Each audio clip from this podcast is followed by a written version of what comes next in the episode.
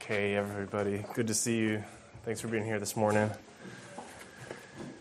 Um, my name's Greg. If you don't know me, I'm one of the elders here. I'm not normally um, on preaching duty, but um, I'm happy to be with you this morning. So we're going to look at Second Thessalonians chapter three, verses one through six this morning.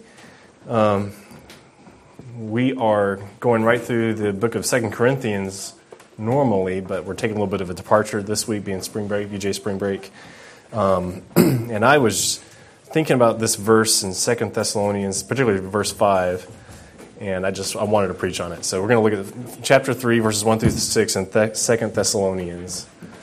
Um, let me go ahead and read from it, and we'll pray. Um, it says, "Finally, brothers, pray for us, that the word of the Lord may speed ahead and be honored, as happened among you, and that we may be delivered from wicked and evil men. For not all have faith. But the Lord is faithful. He will establish you and guard you against the evil one. And we have confidence in the Lord about you, that you are doing and will do the things that we command. May the Lord direct your hearts to the love of God and to the steadfastness of Christ." Uh, let's pray. Let's pray. Dear Heavenly Father, just thank you for this morning that we're gathered here together and, um, uh, as free people, God, who are able to assemble together and Uh, without persecution. And um, God, thank you for your word that you've given us, and it shows us, God, that you love us and that you care for us. Um, I pray, God, that, that you would work uh, through it, and just in ways I, I, I could not imagine, God, that there are people here who, who need to hear what you have to say, God. In your timing, um, you brought us here together, God, so pray that you comfort those among us who need it, and who need, those who need encouragement or even discipline or um Um, thank you for the children upstairs, God. I just pray you bless them and those watching over. I just, have, just help them to have a good time together in your name. Amen. Okay, so, you know, when, when you're reading through the New Testament and you're reading Paul in particular, there's lots of times when he just, he he, he kind of stops his flow of thought and he just gives a, a blessing, or he just exults in happiness, basically, for the, um, for, for, for what the Spirit is laying on his heart and to, to say to the, to the people. Um, and, he, and he might even break break from the uh, kind of formal teaching section of his letter, and then he says, "Finally," like he does at the end of uh, Philippians in chapter three, and then he goes on for another chapter. Um, this is one of those places where he says, you know, just like many other preachers, he says, "And in conclusion," and he goes on for a little bit further. So, so, but that's that's that just shows that Paul is just like any other um, preacher. But these some of these blessings or uh, or benedictions that Paul says, uh, they're just great things to pray for folks, just for for anybody. And, and another one I really like, if you want to go there later on, is in Colossians one, verses nine through fourteen. Just great words of Scripture that you can use to kind of model your prayers for any anyone. Um, just shows what a model of Christian maturity that Paul is. And Um, So in Thessalonians, Paul's writing from Corinth. He's writing to a Christian church in Thessalonica. Um, he has already, just to tell you uh, in the book, he's already explained um, to the Thessalonians about the return of Christ. There was confusion about whether Christ had already come. Um, and Paul makes it clear to them in Second Thessalonians two. He, he tells them not to be quickly shaken in mind or alarmed, either by a spirit or a spoken word or a letter seeming to be from us, to the effect that the day of the Lord has come. Let no one deceive you. Um, he says, verse three, "That day will not come unless the rebellion comes first, the man of lawlessness is revealed, the son of destruction." Basically, he's giving them um, clarification about when the day of the Lord will come. He's, and he's saying, yes, Jesus will come. He hasn't come yet, but he will come. And there is a day when God's patience is over, and people that have not obeyed the gospel, people that are persecuting the Christians, God says, "I've been patient long enough, and now you're going to have your way, and you're either, if you've obeyed me, you'll go to heaven, you'll be with me, or if you've not obeyed me, then you'll be apart from me in destruction." Um, and so Paul gives that clarification. He assures them that Jesus will, will come back, um, and that those people who have been persecuting the church will be uh, uh, will, will be punished in God's in God's way. Um, but uh, so he, he's laid that out there, and then he realized he still has some more things to say to the Thessalonians to comfort them and to guide them. And um, let's see here. We're going to go um, just uh, just a couple more words by by introduction. Paul Paul says um, Paul asked for prayer for the th- from the, th- the Thessalonians. It's hard to say. Um, Paul asked for prayer because he knows that the ministry of the gospel is God's work. Um, and it doesn't matter how gifted Paul is. You know, Paul was like a missionary to, to, to the Thessalonians. It doesn't matter how gifted Paul was, Paul was or how faithful he is. You know, God's work is God's work, and it requires him to prosper it. So that's what we pray. Um, prayer is something that God will listen to. Um, so, so Paul asked for them to pray for him. Um, and we'll see just a couple things I want you to be looking out for. There's there's three kind of twin truths. Okay, watch out for three twin truths or double double truths. Um, a double prayer request, a double confidence that Paul has, and a double blessing. So we'll just watch out for that. I'll explain those. So let's begin in verses one and two. Um, Paul has a double prayer request. He says, "Finally, brothers, pray for us." And the language that he uses is funny. It's um, or interesting. It says that he, he asked the Thessalonians to keep on praying. It's not like there's a helicopter listening. Okay, um, Paul's basically saying, like, I know you're, you've been praying for us, but I'd like for you to continue to pray specifically for for two things. The first thing you'll see in verse one, he prays that the word of the Lord may speed ahead and be honored. That's, that's an interesting phrase, that the word of the Lord may speed ahead and be honored. Um, and uh, again, just a great thing for anybody who's working specifically in, um, in ministry uh, or as an evangelist. That's a good prayer to pray for any any of those folks, but uh, for all of us specifically, though, um, uh, that, as we have gospel opportunities.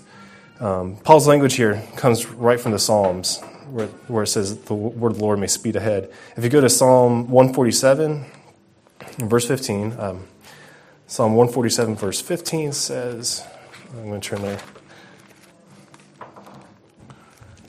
I think I think that this is where Paul is getting this idea. Um, his word run, runs swiftly.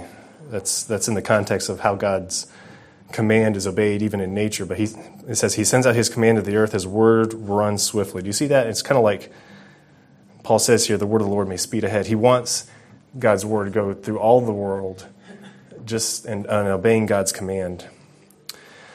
And um, there's another place in the Psalms where I think this uh, thought comes from too, in Psalm nineteen. I think Paul was very familiar with the Psalms.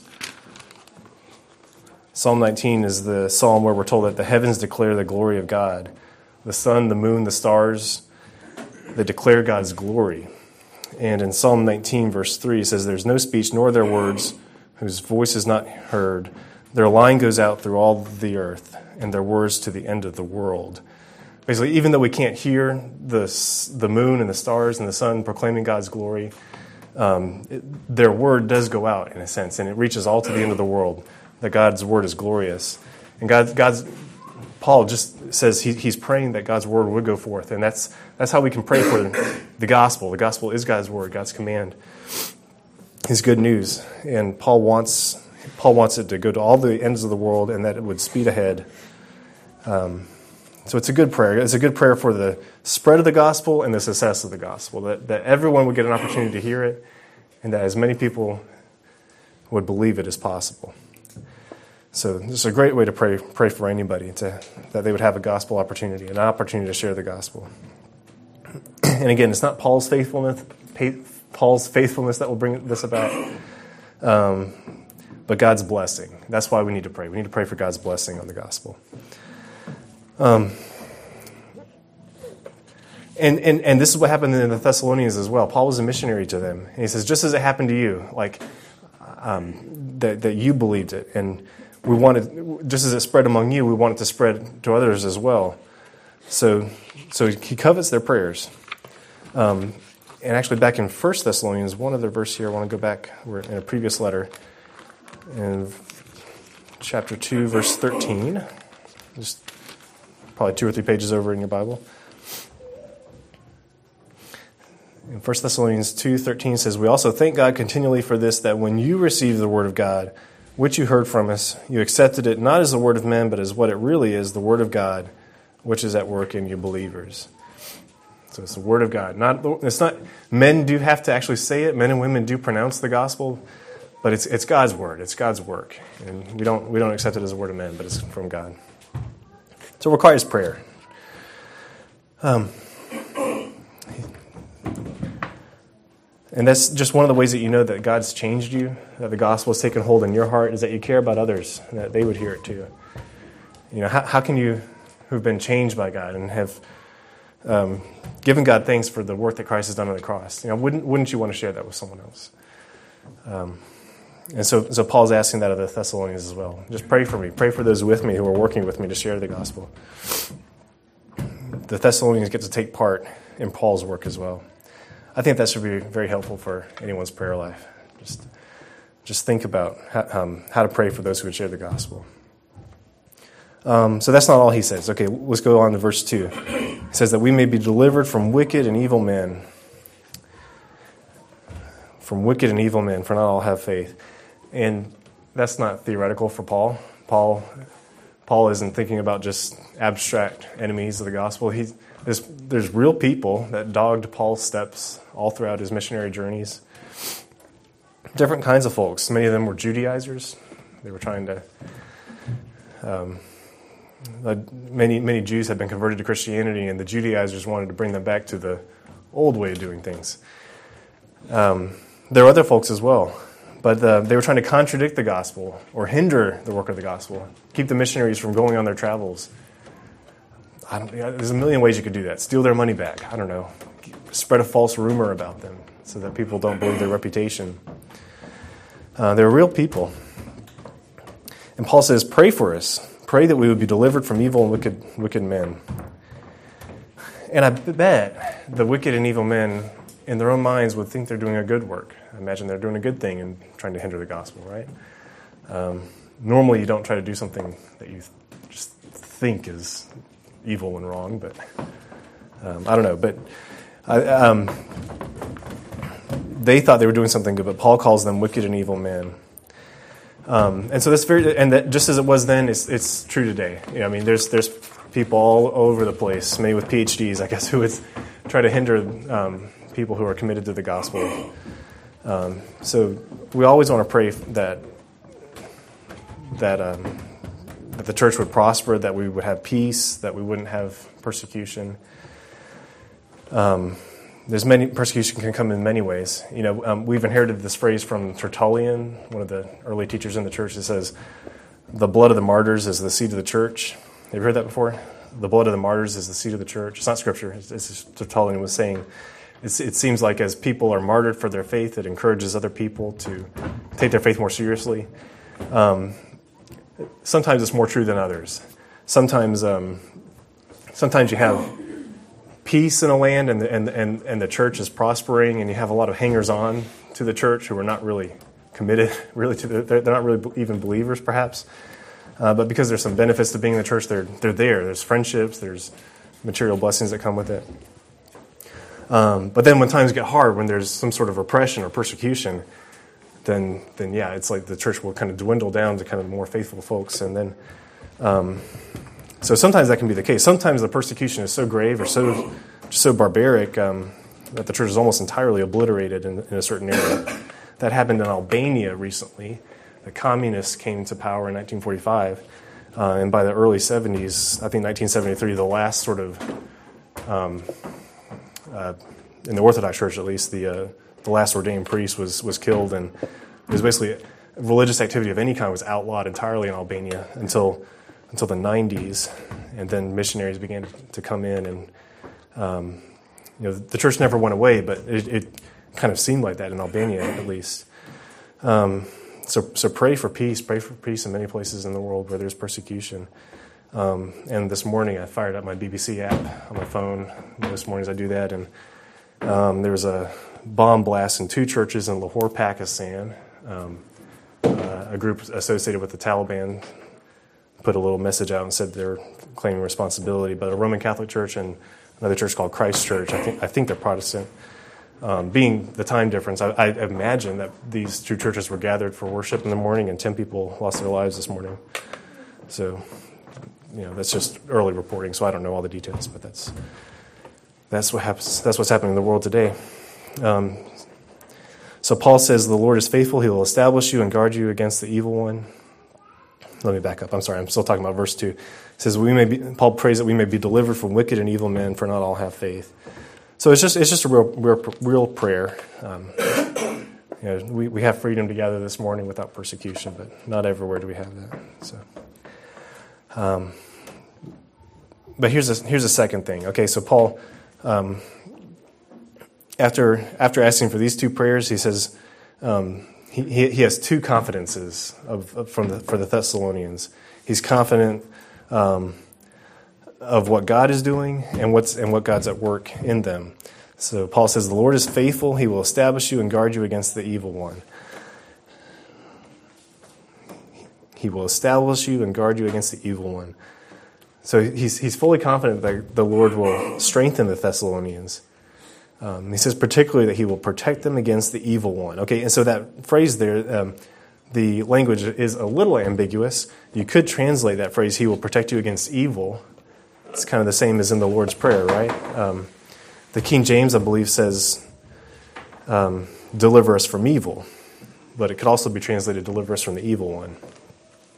But here in this passage, I'm, I'm quite confident that Paul is thinking of a the evil one. He's, he's thinking of personal opposition to the Thessalonians. Um, just like evil men were, evil and wicked men were seeking to hinder Paul from the ministry, Paul is thinking of the evil one and how he wants to attack the Thessalonians. Um, and, and I want to be clear about this because uh, Paul has already mentioned, like I said in chapter two of Second Thessalonians, about the man of lawlessness. He's the agent of the evil one, of Satan. Um, he's an instrument of sin, that uh, an instrument that the evil one uses against God's people.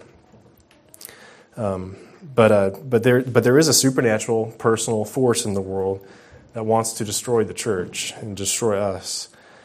Um, so Paul says that he's confident that the Lord will deliver us from the evil one. Um, and do you ever factor that in? Do, do you ever think about that in your lives? How there there is actually an, an evil force in the world that's trying to hinder uh, either your marriage or your family or your work, relationships, um, whatever arena it is in your life. But Um, It's true, and, and it doesn't minimize our guilt or our responsibility. We're not trying to. I'm not saying that we should shift our blame onto the evil one, but, um, but, but Satan is real, and he, and he is active in our world. Doesn't excuse our sin. Doesn't excuse. Doesn't take away our re- responsibility. But, but, but it is stressed throughout the New Testament that um, that there is an evil one. He's like a roaring lion. You know, Peter says, seeking whom he may devour, or that he's crouching at the door, waiting to pounce on us. Um, this kind of language is used all over the place in the Bible. And, you know, it's not just our sin that we have to be on the lookout for. It's it's uh, it's Satan's activity. So we need to pray against that. And um, but know in our prayers that God will protect us. Paul says he's confident in the Lord about you, that you are doing and will do the things that we command. Um, and um, oh, and that's verse. I'm sorry, I went ahead too far. The Lord is faithful. He will establish you and guard you against the evil one. Um, so God will establish us. He'll guard us. Um, he'll never leave us or forsake us. It's very frequently in the New Testament that we're, that we're told that, that God will not leave us or forsake us. He will protect us. I think it's sixteen times in the Bible God says, "I'm with you." twelve times he says, "I will not leave you." And eight times he says, "I will not forsake you." So he's with us. He won't leave us. Um, the Lord will protect you and strengthen you. He'll guard you and establish you. So don't forget that. He's, he is with us all the time. Um, so here's a second confidence that Paul has. Um, first confidence is that God will establish you and guard us. Second confidence is verse four. We have confidence in the Lord about you that you are doing and will do the things that we command. Okay. Um, You remember in Matthew twenty-eight, eighteen through twenty, when Jesus gave um, his last kind of marching orders to the disciples. Um, the disciples, they were supposed to teach the other disciples to obey all the things that Jesus had commanded. That's what discipleship is. It's not just to teach the doctrine or the teaching that Jesus taught, but also to ensure obedience, that, that you obey the commands, that you actually do what Jesus said to do. We tell a little girl, Charis, that we're... we're, we're Um, I'm trying to work on this thought that you sh- you'll show me that you love me by obeying us, and we still have a lot of work to do. So she's not obeying us yet, but she is in some small measures. But that's a really helpful thing to know, that you'll, you you show your love to God by obedience to Him. Um, so in other words, Paul says, you know, th- this isn't just my confidence in you, it's my confidence in what the Lord is doing in you. Paul says, I, I, I see this evidence, these evidences in your church and your lives that, that the Lord is at work in you and that He'll keep on doing it. Um, so I'm confident, not just in you, it's not because you guys are great people, but that God is faithful. Um, so He will strengthen you and establish you. He, God is at work in you. And this applies to us as well. God is at work in our church to keep us faithful to... that will grow in grace and holiness, that will grow in obedience. Um, and do you ever do you ever, do you ever think back on your life, think back at the things that you may have struggled with, like, you know, five years ago, ten years ago, twenty years ago, if you're old enough, who knows? Um, uh, you know, there there are things that we can look back on, and and you're you're just you're not struggling with those things anymore that you were struggling in the past. Uh, And, and I know there are things that you can still struggle with for twenty, thirty, forty years, all your life, but are there, aren't there things in your life that, you know, that you thought were just, you know, just, just cosmically important, you know, to you, that are just not anymore because you've grown and you've seen how God's, God's changed you. Uh, isn't that wonderful how the gospel's like that? You know, God's grace is active in our lives, and we, you know, Christians by definition, we change. We can change. You know, we repent of our sin, and we, uh, we learn, and we, we grow, and we change, and we learn new things, and um, you know. And, and as you as you pray with your friends, as you listen to the Word, as you read the Bible, as you meet together with others in small groups, like you, you get changed, and the Word of God changes you. Um, that's God at work in you. And Paul says, I, you know, I see those things happening in you, and God's going to keep on doing those things in your life. And you may not be able to see them now. You may have something that you're struggling with that's really hard right now, and I don't want to minimize it. Um, but but Paul's confident that God will keep on working in you, and that you'll eventually you'll, you'll obey the, the things that God has commanded. So again, Christians, we can change. We can. That's what it is to be a Christian. We we're told to repent, um, and we don't just repent too. But we learn new things, holes in our understanding that get filled. You know, as you read the Bible, you you learn new things, things you didn't even know were issues. You're like, oh yeah, wow, that makes sense now. Um, and you keep on growing. So, um, and then finally, this there's, in verse five, there's a double blessing that Paul prays for the Thessalonians. Um, Paul, he wants to direct the Thessalonians to two things, and and I just you know just this one little verse in the Bible, just one, one little verse, but I, I I think this is wonderful. It says Paul says, "May the Lord direct your hearts to the love of God and to the steadfastness of Christ."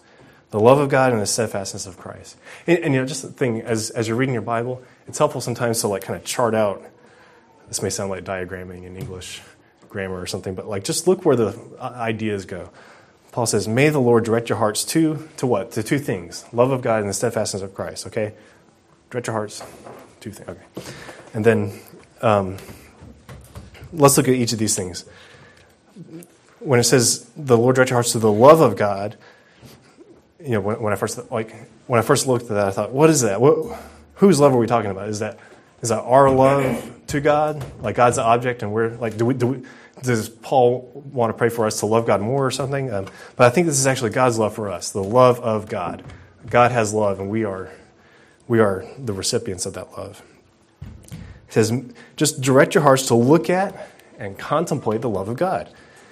To understand it, to actually experience it and feel the love of God that He has for you. Um, that you know, you, you may believe in Christ, you might believe the Bible and um, believe every word of the Bible, but struggle for whatever reason with just experientially knowing that God loves you.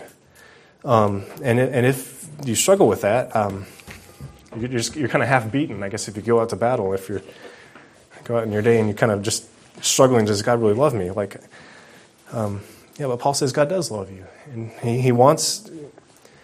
He says, "May the Lord direct your hearts." Probably because some people need to hear that. Um, um,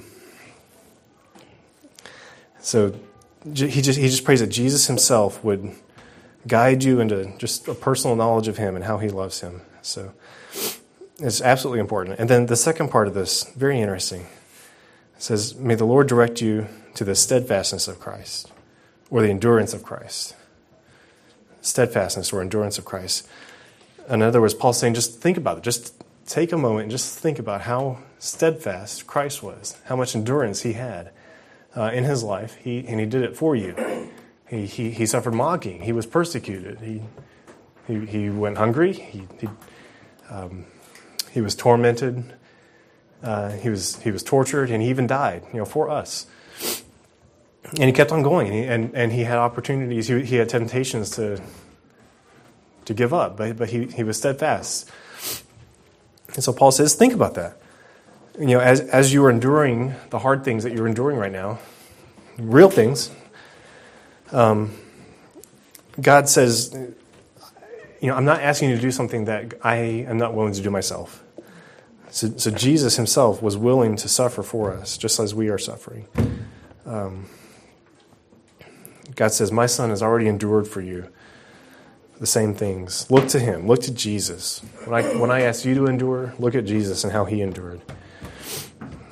Just, just think about that. So, So we might think um, that some experience in our life is just too much. And we might say, I can't make it, God. It's just too much.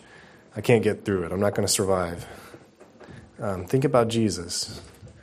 Again, just think about that, like like things that you've experienced in the past. Like, and if you journal, it's helpful. I, I'm not a very good journal. I'm the kind of person who will journal for like three days and then not do it for another three years or something like that. So, but you can look back on things that you've done and, and experienced, and the crazy little things you say to yourself in your journal that no one else is supposed to, to read, you know, and um, and you go back over those and you, and you say, you know, that was nothing, you know, the thing you thought was so important. You have no idea how much bad things are going to come in the future, and, but God will still, you know, yeah, I know, but God will get you through those too. Yeah, I know. I'm sorry, that's that's kind of pessimistic. Okay,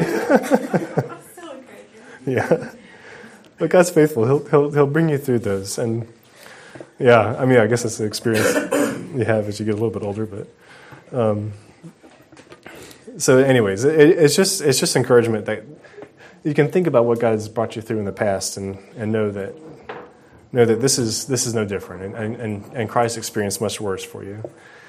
Um, so as as you think about that, think think of what Jesus is going to do next. You know, he's he's he's he, our faith in Jesus is not just the faith that gets us through today, and, and but it's also what God's going to do for us in the future. We have we have faith that the Holy Spirit is going to be just as active in the future of our lives as He is now.